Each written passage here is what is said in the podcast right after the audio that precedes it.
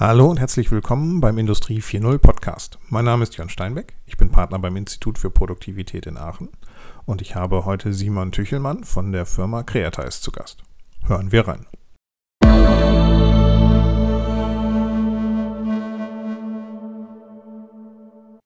Herzlich willkommen, Simon Tüchelmann, Gründer und CEO von Creatize. Ähm, Simon, stell dich kurz vor, wer bist du, was machst du? Ja, guten Morgen. Schön, dass ich hier äh, sein darf. Wie schon gesagt, ich bin der Gründer und Geschäftsführer von Creatize. Ich, Creatize ist eine Plattform für Maschinenbauteile für ähm, alle Maschinenbauunternehmen in Europa.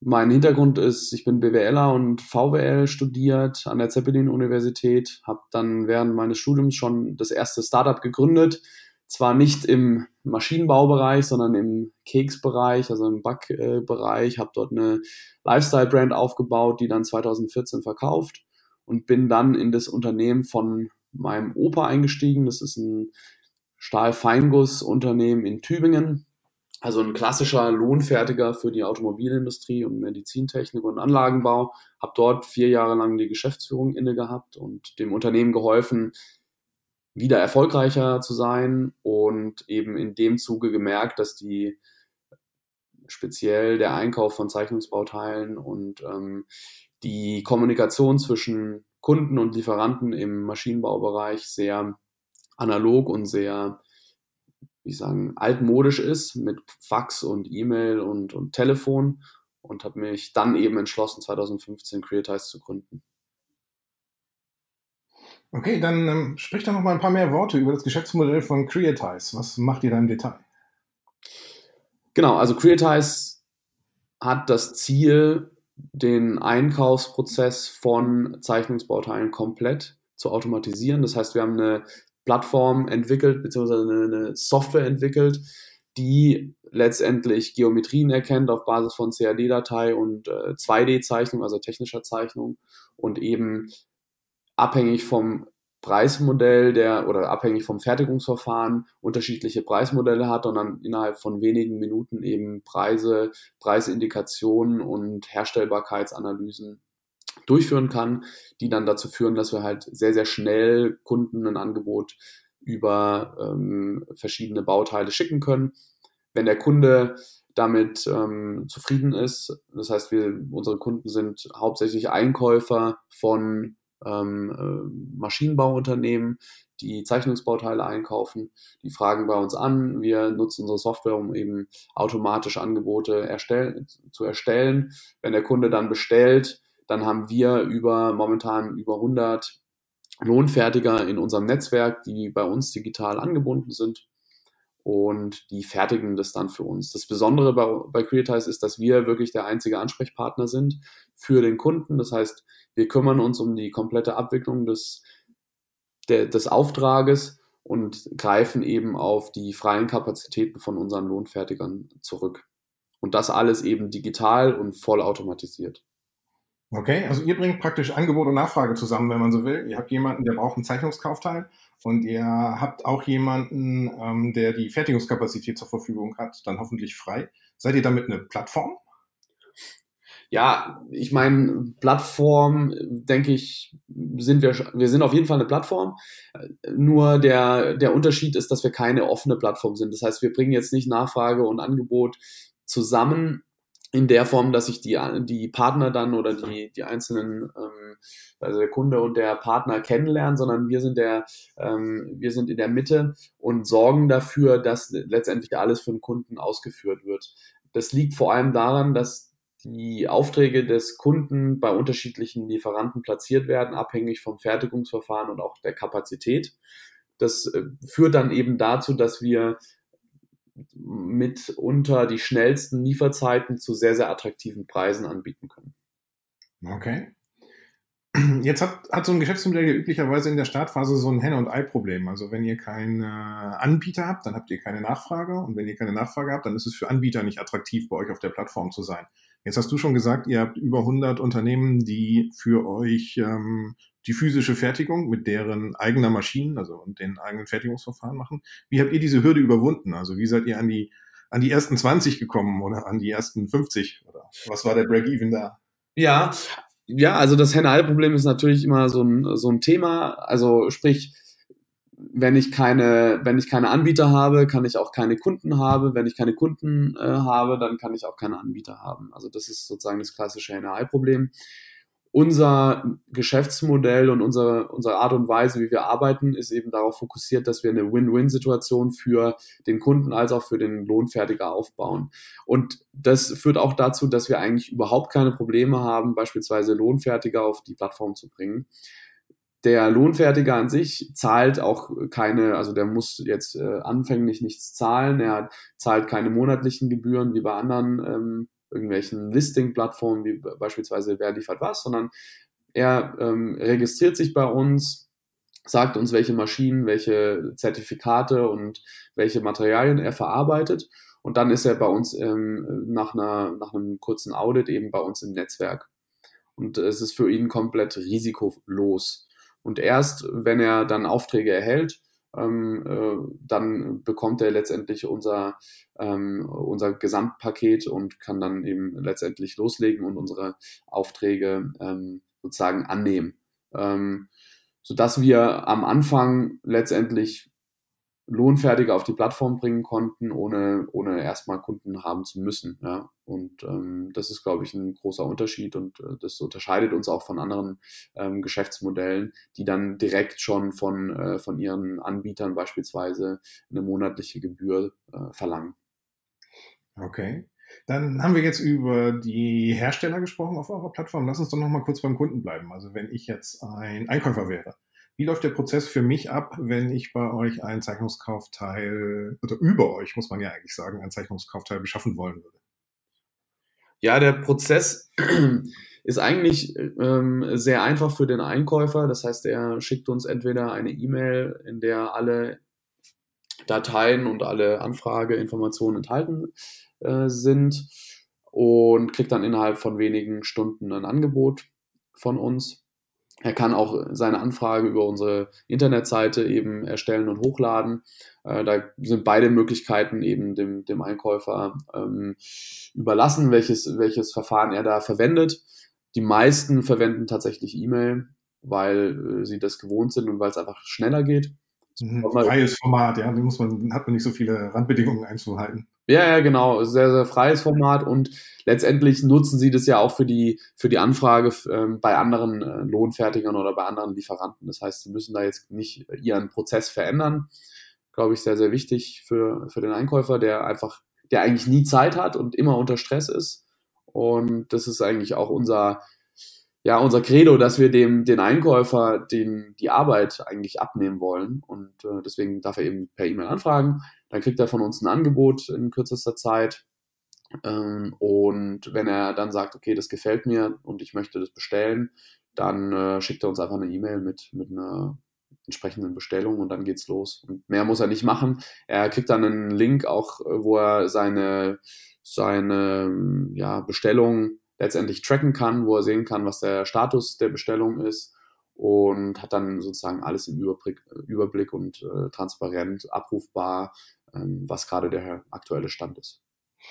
Okay, und ich gehe davon aus, dass das Hauptkommunikationsmittel oder die Hauptübermittlung von, von Informationen wird ja die CAD-Zeichnung sein.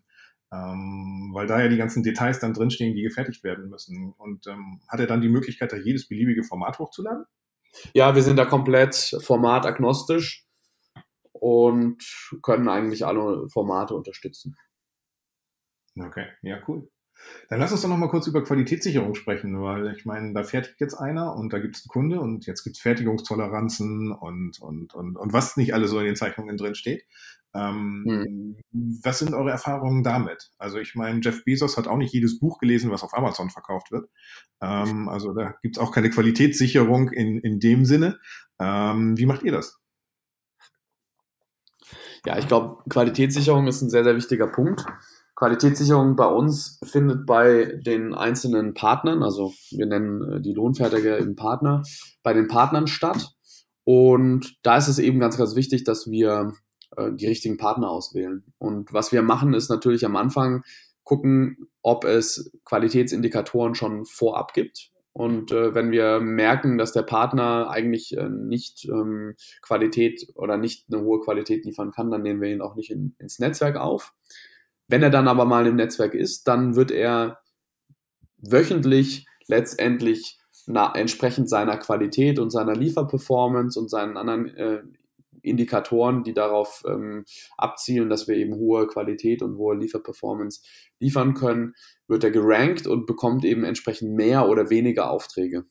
Mhm. Wir incentivieren ganz klar den einzelnen Partner, dass er eine, eine, eine hohe Qualität und eine hohe äh, Lieferperformance abliefert.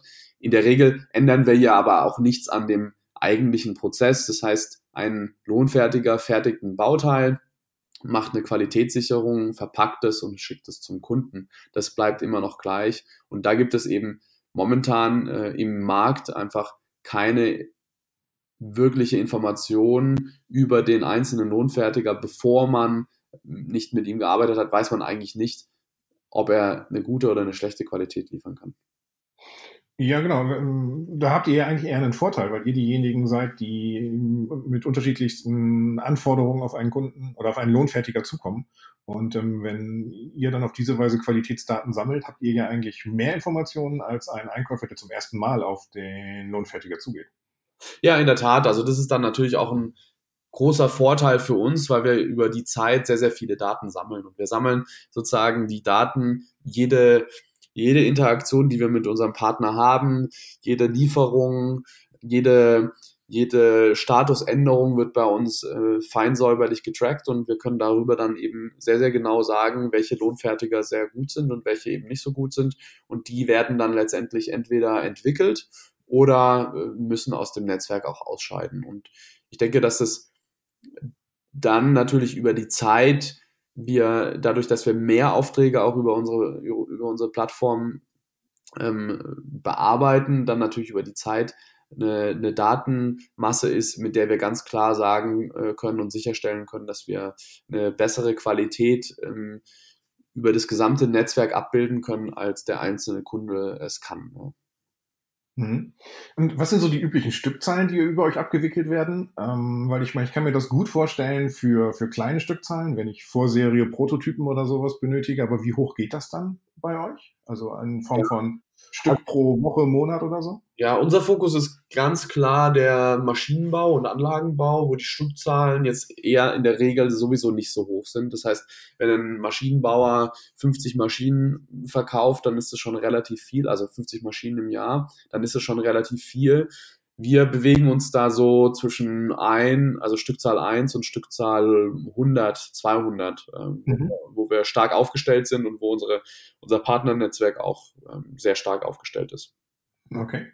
Dann lass uns doch nochmal kurz auf die Fertigungsverfahren kommen. Du hast das jetzt schon ein paar Mal leicht angedeutet, aber lass uns doch nochmal explizit drüber sprechen. Welche Fertigungsverfahren stehen denn für eure Kunden zur Verfügung?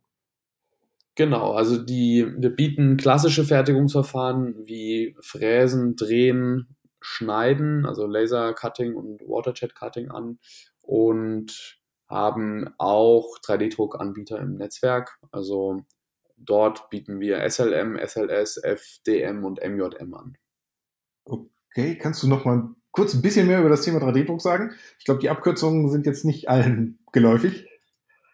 Ja, also ich meine, 3D-Druck ist ja ein, ein, neuer Bereich, ein spannender Bereich, der stark am Wachsen ist, aber noch relativ klein ist, was das, was das Thema Umsatz angeht, auch weltweit, wenn man das irgendwie global anguckt. Die Umsätze im 3D-Druckbereich äh, sind wirklich marginal wenn, im Vergleich zu, zu zersparten Bauteilen beispielsweise. Ähm, was wir anbieten, also SLM sind sozusagen äh, Selective Laser Melting, das heißt, wir, ähm, das, sind, äh, das sind so ein Pulverbettverfahren, äh, wo, womit man letztendlich Stahlbauteile bzw. Metallbauteile im 3D-Druckverfahren herstellen kann. Das ist relativ spannend für, für die Luftfahrtindustrie beispielsweise, aber eben auch im Automotive-Bereich kommt es zum Einsatz, weil man damit eben ja, äh, sozusagen äh, Metall- und Stahlbauteile herstellen kann, die eine bionische Struktur beispielsweise abbilden können und damit eben eine starke Einsparung, was Gewicht oder möglicherweise auch Platz angeht. Ähm, SLM ist ein, äh, genau, das ist SLM, dann gibt es äh, SLS, äh, Selective Laser Sintering und das ist sozusagen ähm, das gleiche Verfahren, aber nur im, im Kunststoff. Das heißt, ähm, anstelle von, was gibt es im Kunststoffbereich, also Spritzguss wird man vielleicht äh, kennen, äh, wo die meisten, mit, mit dem die meisten Kunststoffbauteile hergestellt werden. Ähm, das kann man letztendlich, in, wenn man eine ganz, ganz kleine Serie haben möchte, kann man das in, in dem SLS-Verfahren abbilden, weil man eben kein Werkzeug braucht. Das ist ja das äh, Blöde eigentlich im, im äh, Spritzgussverfahren, dass ich da immer ein sehr, sehr teures Werkzeug, also in Höhe von äh, zwischen, zwischen 5 und 100.000 Euro investieren muss, um eben ein erstes Werkzeug herzustellen. Und wenn ich mir noch nicht sicher bin über die Geometrie oder über die Stückzahl oder über die ähm, Beschaffenheit des, des Bauteils, dann lohnt es sich letztendlich dort auch ein Kunststoffbauteil zu drucken, obwohl die Stückzahl, also die, die Stückkosten natürlich höher sind als in, in der Serie, aber ich muss eben mich noch nicht festlegen und ich muss mich eben noch nicht ähm, an einem Werkzeug binden. Okay. Ja, cool. Ich meine, 3D-Druck ist in aller Munde ähm, und ähm, wird sicherlich wachsen. Und ähm, wenn ihr da das Netzwerk habt, kann ich mir gut vorstellen, dass äh, man, wenn man mit sowas starten möchte, ähm, als erstes mal mit euch beginnt und äh, auf diese Weise seinen 3D-Druck, seine 3D-Druck-Erfahrung sammelt als äh, produzierendes Unternehmen. Ja, das ist, das ist in der Tat ähm, eine, ein Angebot von uns. Das, das Gute eben ist, bei uns ist, dass wir alles anbieten. Das heißt, wir sind nicht auf ein Fertigungsverfahren fokussiert, sondern können den Kunden auch an die Hand nehmen und sagen, hey, Stückzahl 1 ist klar, sagen wir SLS und Stückzahl 50 ist dann letztendlich ein gefrästes Bauteil oder ein, ein, in, einem anderen Verfahren.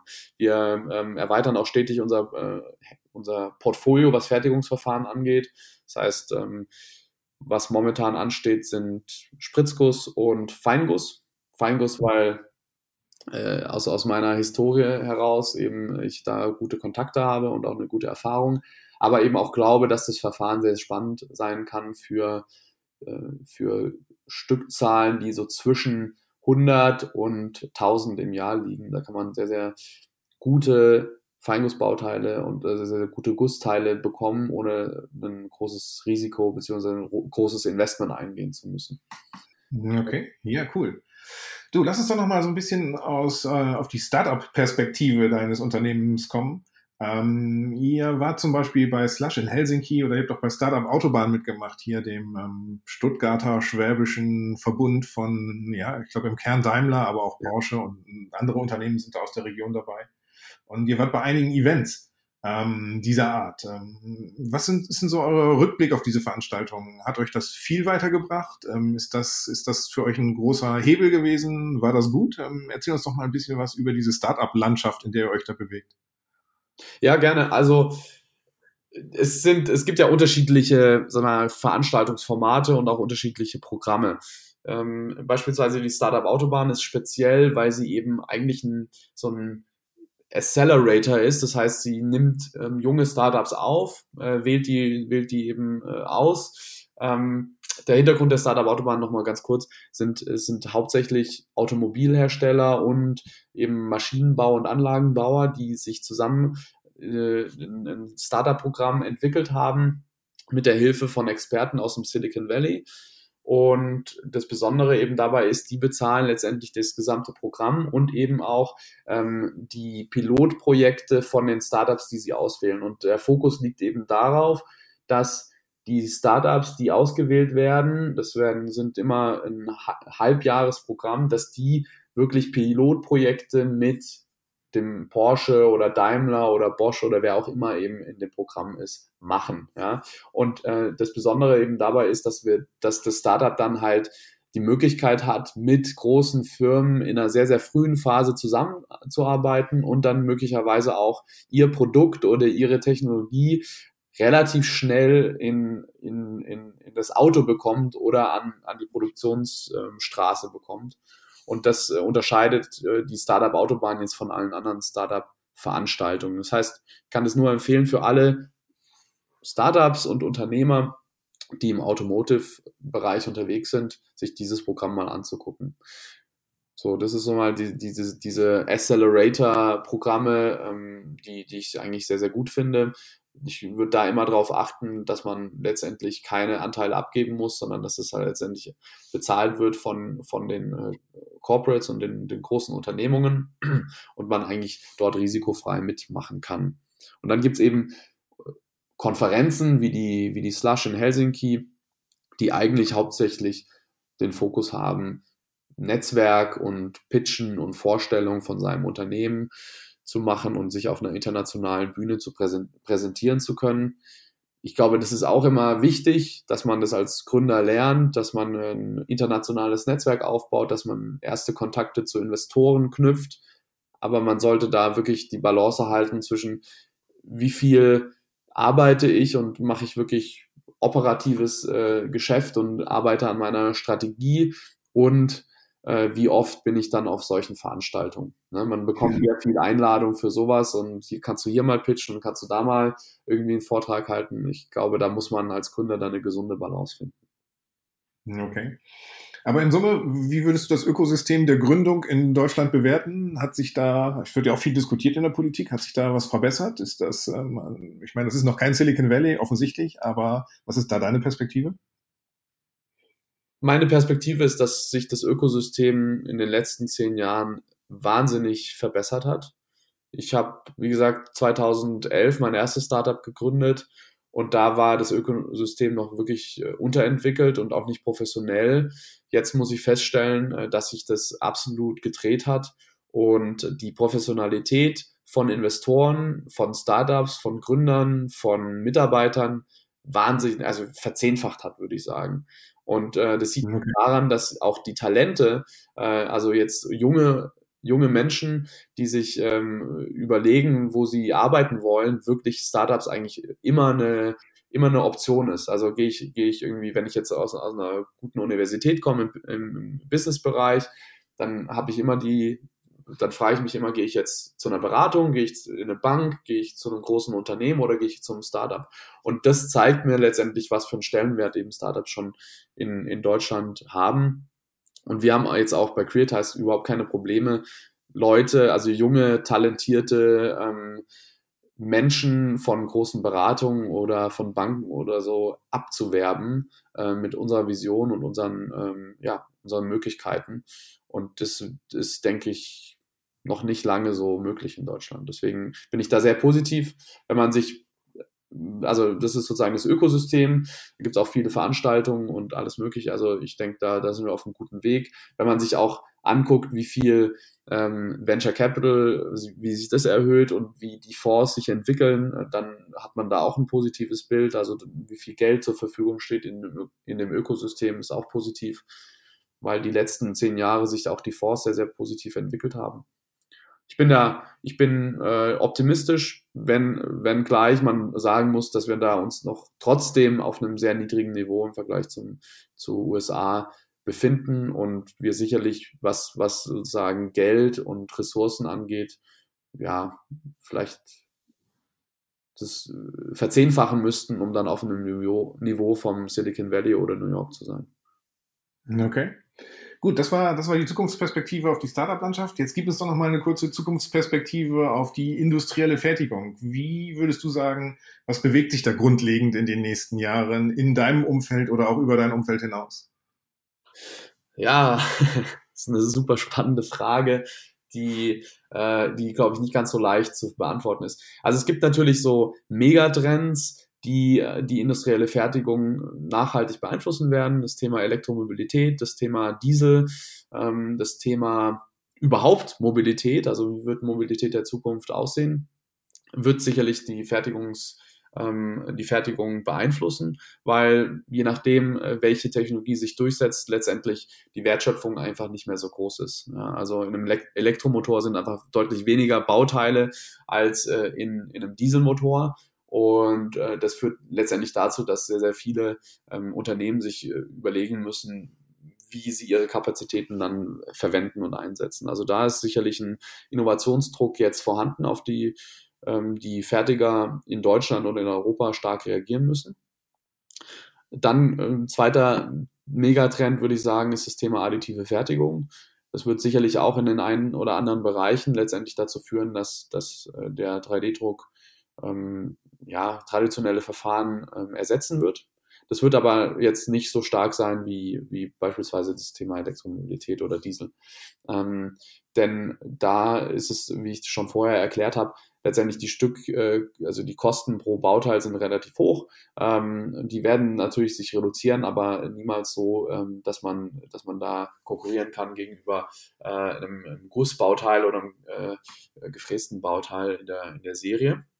Ähm, das kann man nur machen, wenn man eben ja, spezielle Strukturen braucht, die man anders nicht herstellen kann. Ähm, genau, und dann äh, sicherlich, was, was uns bewegt und was jetzt in den, in, der, in den nächsten fünf Jahren sehr, sehr stark ähm, äh, starker Trend sein äh, wird, ist, dass letztendlich Maschinenbauunternehmen den, den, das Gleiche machen wie die Automobilisten in den, in den 2000er Jahren, also ihre, und, oder in den 90er Jahren, also ihre Fertigungstiefe reduzieren. Das heißt, die werden immer mehr outsourcen und immer weniger letztendlich in-house produzieren und sich wirklich auf das Engineering, das Design, das, den, den Vertrieb äh, von Maschinen und, äh, und Anlagen konzentrieren und ähm, einfach sagen, alles andere möchte ich, dass es dort eben Zulieferer gibt, die sich darum kümmern. Ähm, und da sind wir als Creatize natürlich ähm, wunderbar auf, aufgestellt und können das genau anbieten, weil es genau in unserem Portfolio und unser, unserer Vision liegt. Ähm, genau, das ist, denke ich, so der, sind jetzt so ein paar Einflüsse auf die industrielle Fertigung. Es gibt sicherlich noch andere. Fachkräftemangel ist ein Riesenthema momentan immer noch in Deutschland. Das muss gelöst werden. Automatisierung, Industrie, äh, Industrie 4.0 wird sicherlich auch einen großen Einfluss haben. Ähm, auf die Produktivität der Fertigung und auch, äh, und das stimmt mich eben positiv dann wiederum, äh, auch auf die äh, Wettbewerbsfähigkeit von europäischen Unternehmen im Vergleich zu ähm, Low-Cost-Country äh, wie, also wenn man jetzt ein bisschen in den Osten geht oder äh, Türkei, Indien oder äh, Vietnam, China und so weiter. Also da wird sich der sozusagen die, die Wettbewerbslandschaft dann wirklich angleichen und äh, man wird dann irgendwann mal vielleicht in 15 Jahren sagen können, es spielt eigentlich nicht so eine große Rolle, wo ich mein Bauteil produzieren lasse. Ähm, also es, die, die Stückzahl oder die, ähm, äh, die Lohnkosten letztendlich spielen äh, dann einfach eine untergeordnete Rolle und ich kann mich wirklich auf Qualität und möglicherweise Standort konzentrieren was ich eigentlich sehr, sehr gut finde und ist, ein, ja, denke ich, äh, da, da, ist Deutschland auch auf dem richtigen Weg in diese Richtung. Super, Simon. Vielen Dank für deine Einschätzung, ähm, sowohl zu dem Thema oder deine Erklärung, sowohl zu dem Thema, was ihr macht, als auch zur Startup-Landschaft, als auch zur Zukunft der industriellen Fertigung. Ich glaube, das war eine spannende Perspektive von dir. Ähm, vielen Dank für das Interview und ähm, ja, ähm, wie gesagt, vielen Dank. Ja, vielen Dank dir auch und bis dahin.